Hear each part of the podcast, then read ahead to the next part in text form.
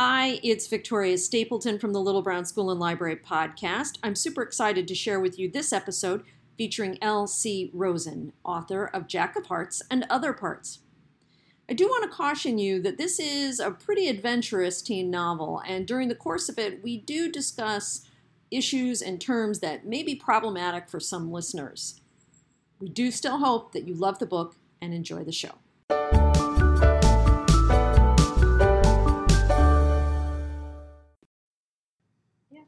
I got charisma. You have charisma. You have a lot of charisma. Uh, You've got charisma to burn. Burn it. that's Burn me. it all. I got charisma to burn. Well, gentle listeners out there in internet land, this is the voice of Victoria Stapleton from Little Brown Books for Young Readers and the LB School podcast. We're at a remote location. I would say it's at the at the super glamorous lair of villainy of our author, but he's filled with sweetness and light. Oh would- yeah, that's he- me. He would never do anything wrong. No, not a not a thing. Uh, so we're at the home of Lev Rosen, known as L.C. Rosen.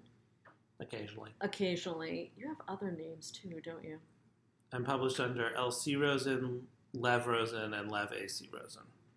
Because you publish in a lot of different spaces. So you've done adult books, All Men of Genius, which is super good, And depth. and yeah. Depth, which is also super good, but in completely different ways. Yeah, they're Uh, very different books. One, and on a very rainy night in Manhattan, when we think the flooding is coming, Depth is particularly apt. Um, you did a middle grade novel with LBYR, illustrated by your brother Ellis. It's called Woundabout, which is deeply, deeply charming and underappreciated. And now you have moved into the YA space with Jack of Hearts and Other Parts. Yes, I have another middle grade too.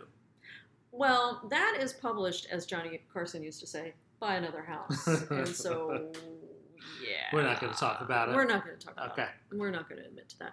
Now, listeners, I want to caution you at the beginning of this podcast that um, there is someone else in the room. And she's staring at us in a very fixed manner.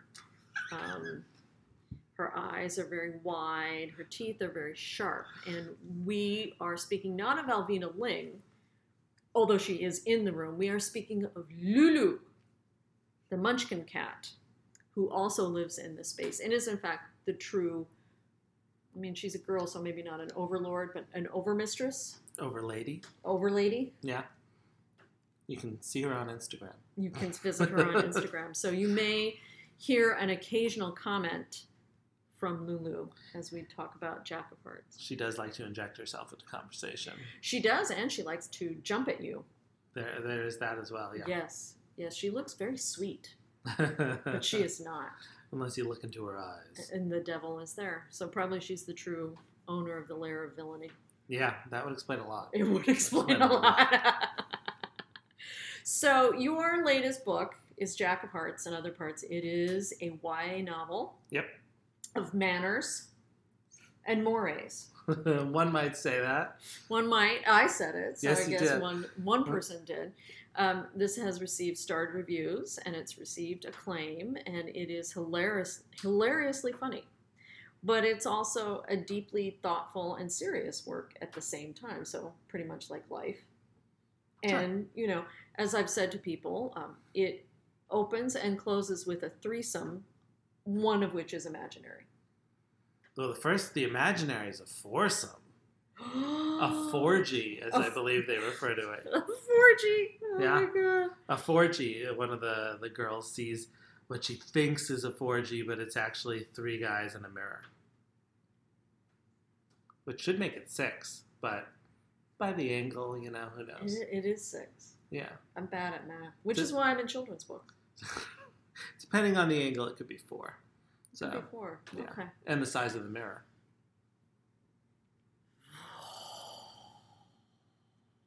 Now you're breaking my mind. Really, you're not going to make a size joke there. No. Not a size queen. Sorry.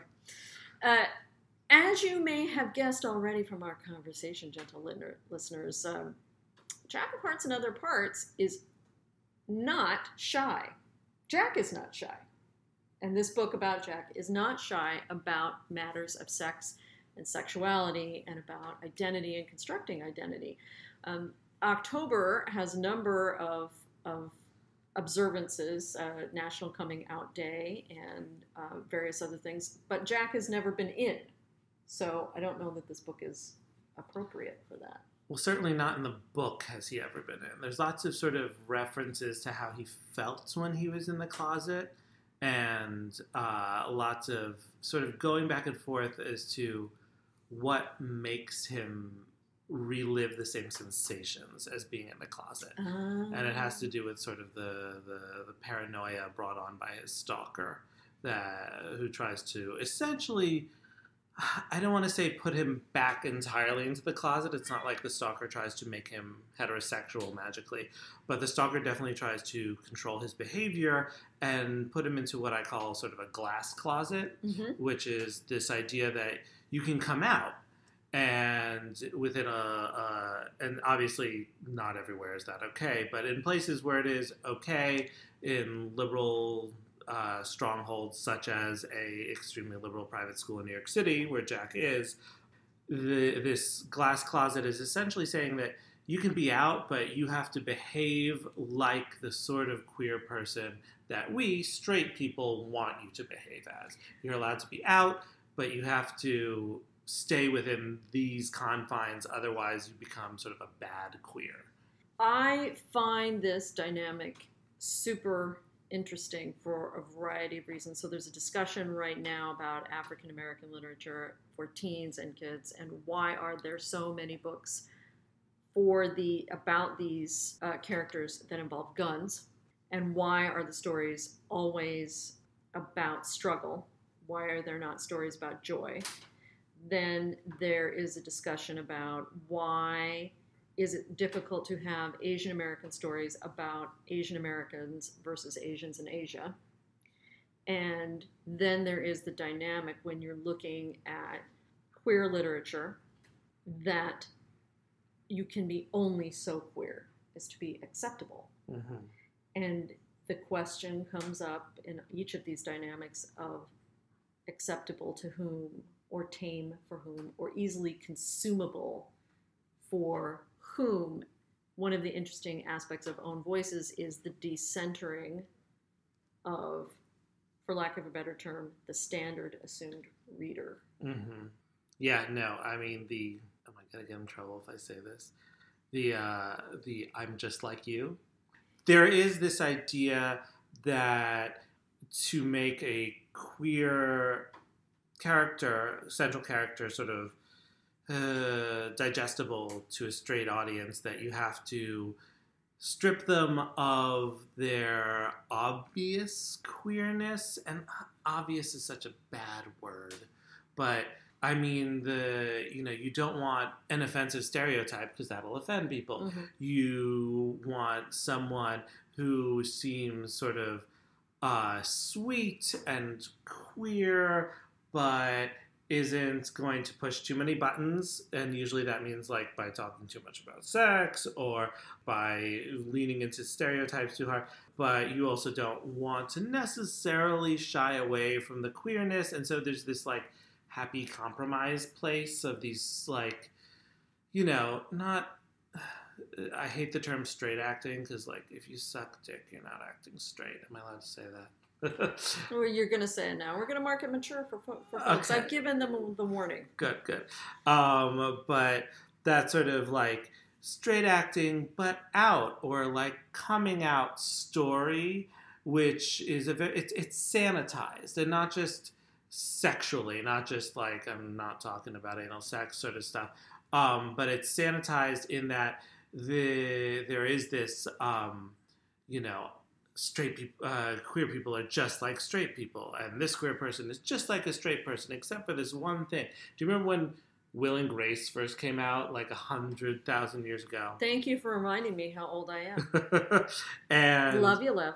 The the pitch line for it, I remember this, was they'd be perfect for each other if it weren't for that one little thing. And even the the finale of the first season, since they've rebooted it now, was all about sort of confirming that heterosexuality because they're their kids get together in the end. It like flashes forward or something.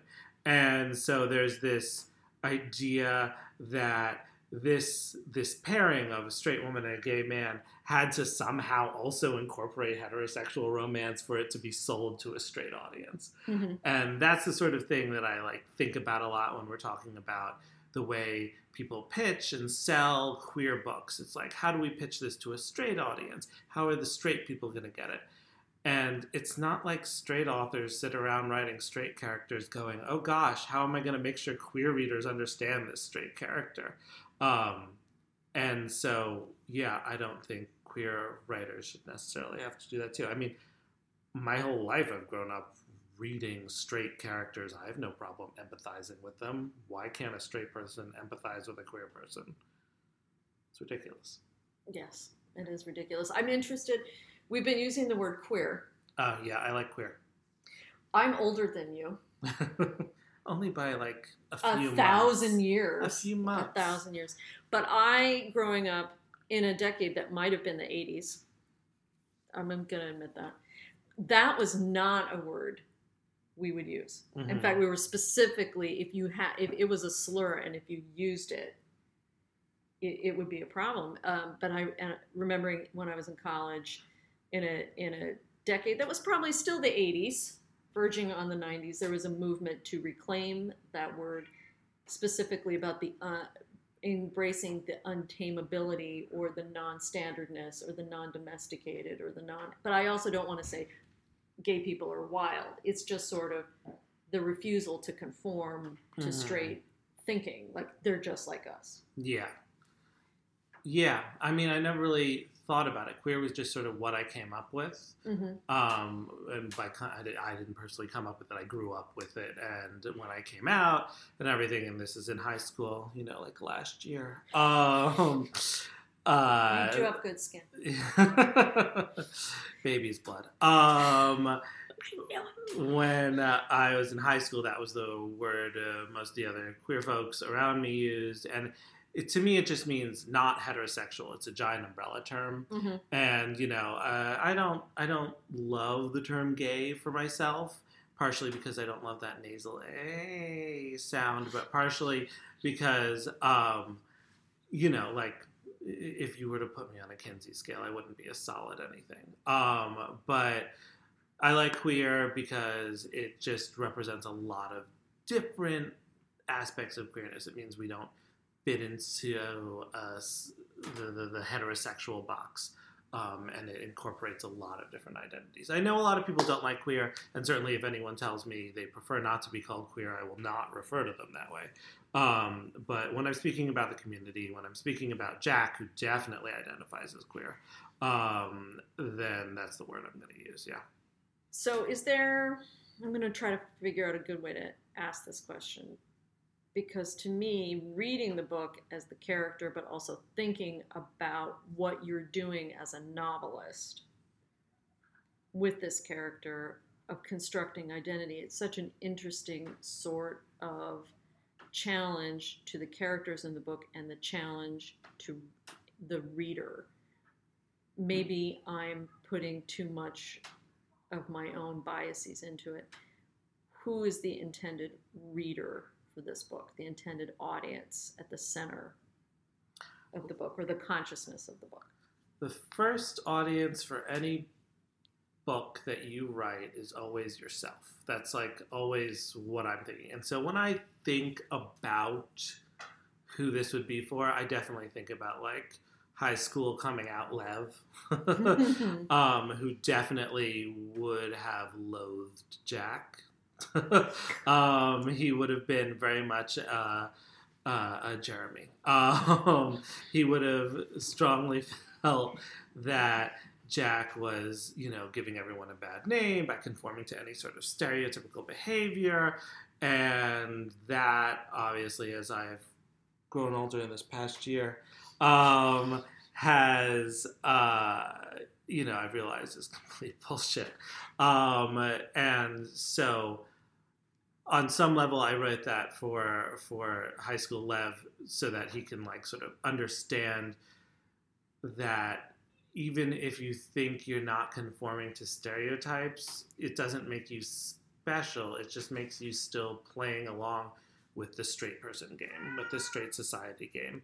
And the ideal is to completely abandon the games that straight people try to play with you and to essentially tell them to go screw themselves and be whoever you want to be. And in the book, I believe what Jack says to Jeremy is, "You be the kind of faggot you want to be, and I'll be the kind of faggot I want to be." Ooh, I winced hearing that word.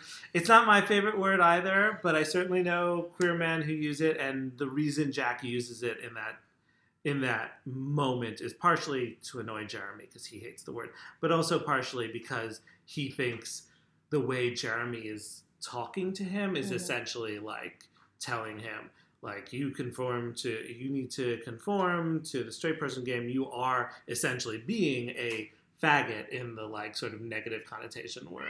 It's a discussion about respectability politics. exactly yeah and so using that word jack is sort of fighting back and being like i don't care about respectability politics because that is not a respectability word. Except Jack is a teen, yep. And teens care about a lot of things that have to do with self presentation. hmm So maybe Jack doesn't care about a certain form of respectability in politics. that's fair. That's fair. I mean he definitely i mean yeah no he loves his look. He, he definitely curates his look very uh, consciously. So it's not like he doesn't care about what people think. It's just that he doesn't care about what straight people want him to and i think jeremy very much does. And in fact in the book jeremy it, it talks about it how he like essentially wants to be president one day. And so he knows that to win that he has to conform to the straight people. He has to play the game and conform to what straight people want him to be. And that and whenever he he sees jack not conforming he's worried that people will lump them together and see jeremy as jack. And that's his essentially his biggest fear And I think there, in that dynamic, that plays out in a variety of different communities. I know that as a having been raised as a member of a religious minority in this country, there's always that anxiety of assimilation and acceptance Mhm. when you see members of the community not conforming yeah within the within their accepted parameters. and it embarrasses you. Yeah. Yeah, no, I 100% understand that. But that's also there's an embarrassment at a personal level of thinking about your parents and how they embarrass you because they're not part of that youth or that teen culture that you were part of. hmm Yeah, I think that, yeah, that's a good point. At some level, every teenager goes through that to an extent.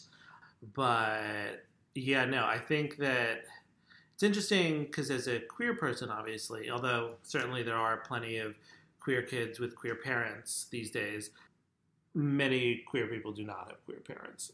So there's this coming out in that sense and joining queer culture and sort of deciding whether or not you conform or not. It almost works in the reverse way where the parents are embarrassed of you if you don't conform enough. Does that make sense? Yeah. So there, it, it's it's a flip, I think, some, to a certain degree when we talk about queer teens.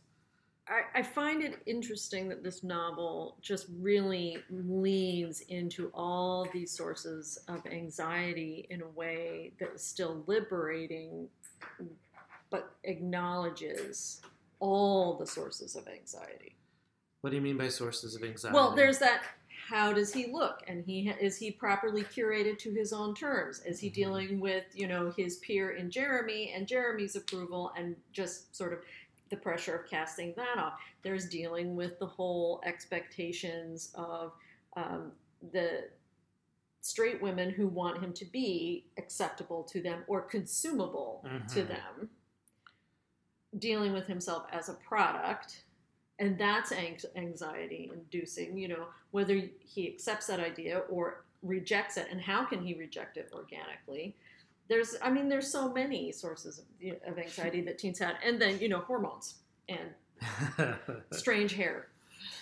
The hormones aren't so much a sense, uh, aren't so much anxiety for Jack. But, Well, yes, but but no, you get what I'm saying about that. the idea of him being consumed and the idea of the way he presents himself like it opens with this like rumor about him that he immediately is like yeah there are all these rumors about my sex life this one is not true about half of them aren't true he knows on some level that he is being consumed and he feels that all the time um, but the reason I, I wanted to explore that isn't just because I think that we need to talk more about the the battle of the or the, the, the effort to stay out, so to speak, uh, once you've come out. But uh, also, I wanted to talk about um, the the way that when you are constantly aware of the way people are looking at you, and that's something I think most teenagers can relate Mhm. to. That is in many ways similar to being closeted. That is so interesting. Keep going. Oh, I'm gonna go sit with my thoughts now. Um, and so there are these. He has these constant things when, when he's trying to think about when he's trying to figure out who his stalker Pinky, um, Pinky is. Um, there are these moments where he's always thinking about like someone watching him, could be anyone. Have to make sure that that he conforms to what Pinky wants him to be. Otherwise, Pinky will terrorize him in some new way, or his friends, or his parents that idea is so similar to me to what it's like to be in the closet where you have to watch what you're doing you have to conform will they figure it out uh, and then what happens when they figure it out? Did i just move my wrist in a way that's too gay? And that the idea that once you come out like that's all solved is ridiculous. Because straight people continue to impose this idea of too gay on you even liberal ones once you're out of the closet. And that's again getting back to sort of this glass closet idea.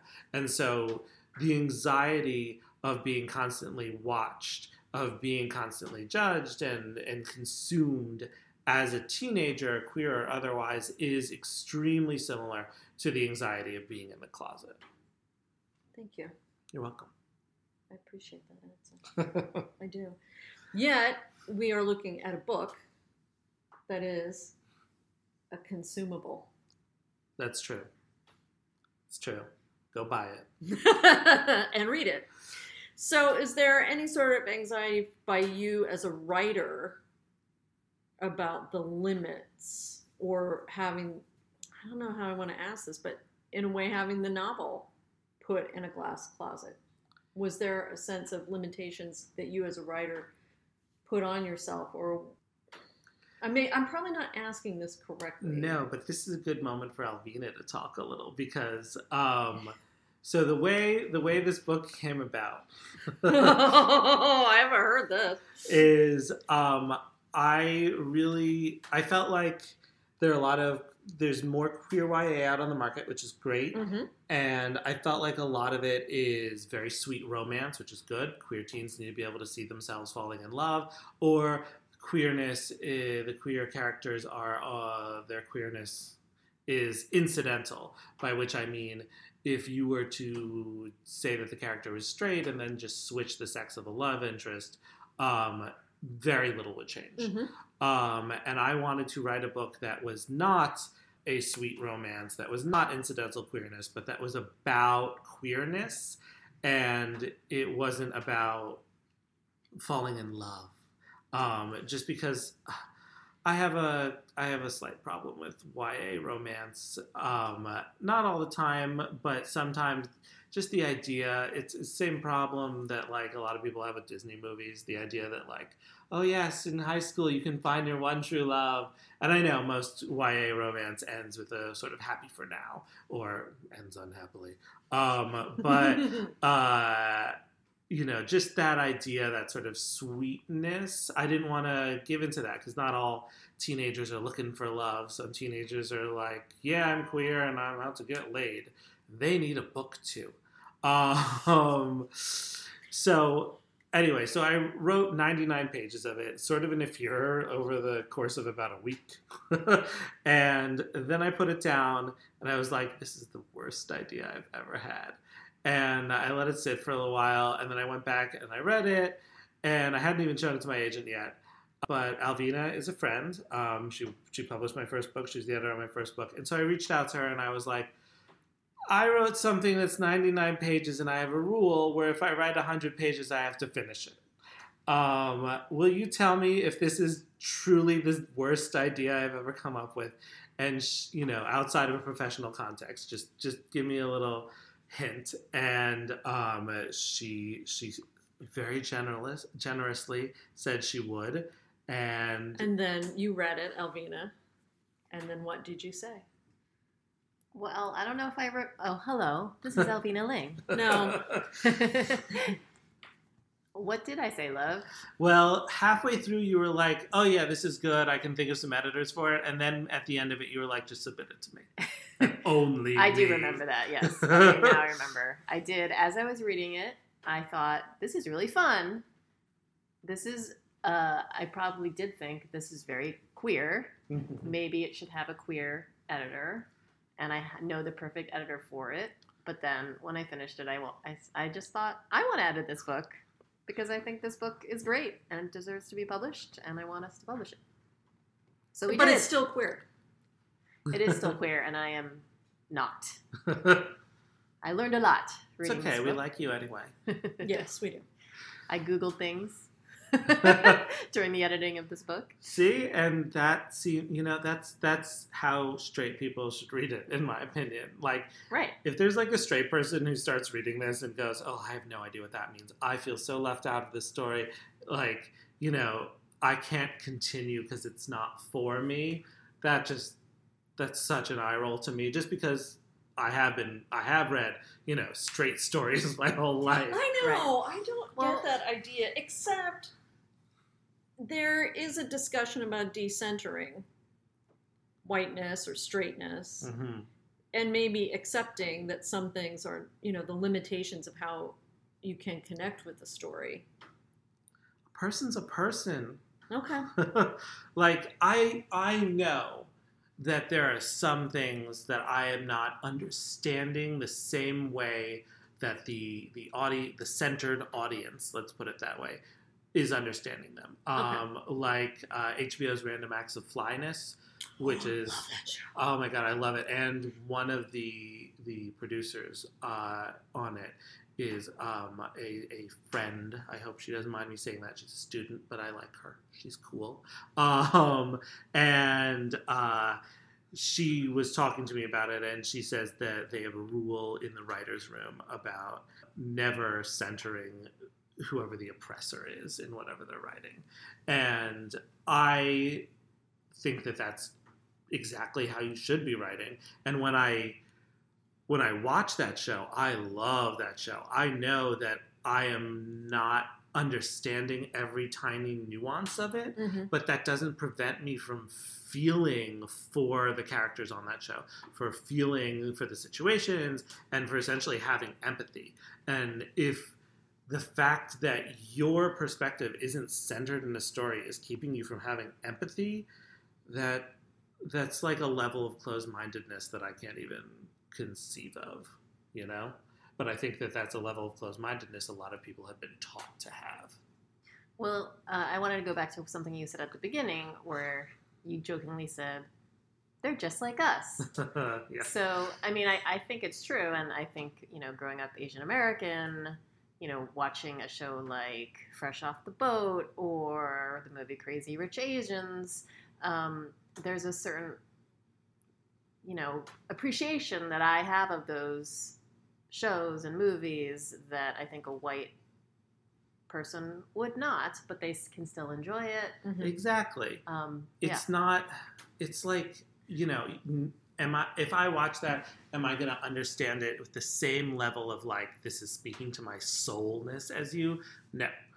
But that doesn't prevent me from enjoying it or even like genuinely feeling it and watching it brings me closer and then being able to like discuss it with you um, brings me closer to understanding your experience because you can sort of learn by talking to the people after watching or consuming this art um, what speaks to them about it and this goes for like anyone even people from the same group you know mm-hmm. oh this spoke to me this spoke to me um, and that's how you learn more about other people um, you know there's that that study about how reading like vastly increases your empathy and it's mm-hmm. because mm-hmm. you're constantly be thrown being thrown into stories from different perspectives and even if the perspectives still center your perspective it's not exactly you yeah. so the further away you get from your centered view i think the more empathy you gain i love that answer and it makes me think about the work that i do in reading books or listening to music or watching different pieces of art, how much am how much am I as a viewer or a recipient of the art? How much work am I willing to do to meet the creator in a space and make something new of that experience? Mm-hmm. And we're in asking people to step outside themselves a bit and to accept decentering their point of view. We're asking them to do a little bit more work. And I don't know that that's necessarily a bad thing. To Google some terms. to Google some terms and learn new skills. and I think maybe now we should go have a lovely low carb vegetarian dinner and really talk dirty. And on that note, this has been Victoria Stapleton, Director of School and Library Marketing at Little Brown Books for Young Readers with the Little Brown School and Library podcast. With me has been Lev Rosen, known as L.C. Rosen, author of Jack of Hearts and Other Parts, a book for which you should make space on your table and your bookshelf and your heart right now. And we tolerated the presence of Albina Ling. We'll see you next time.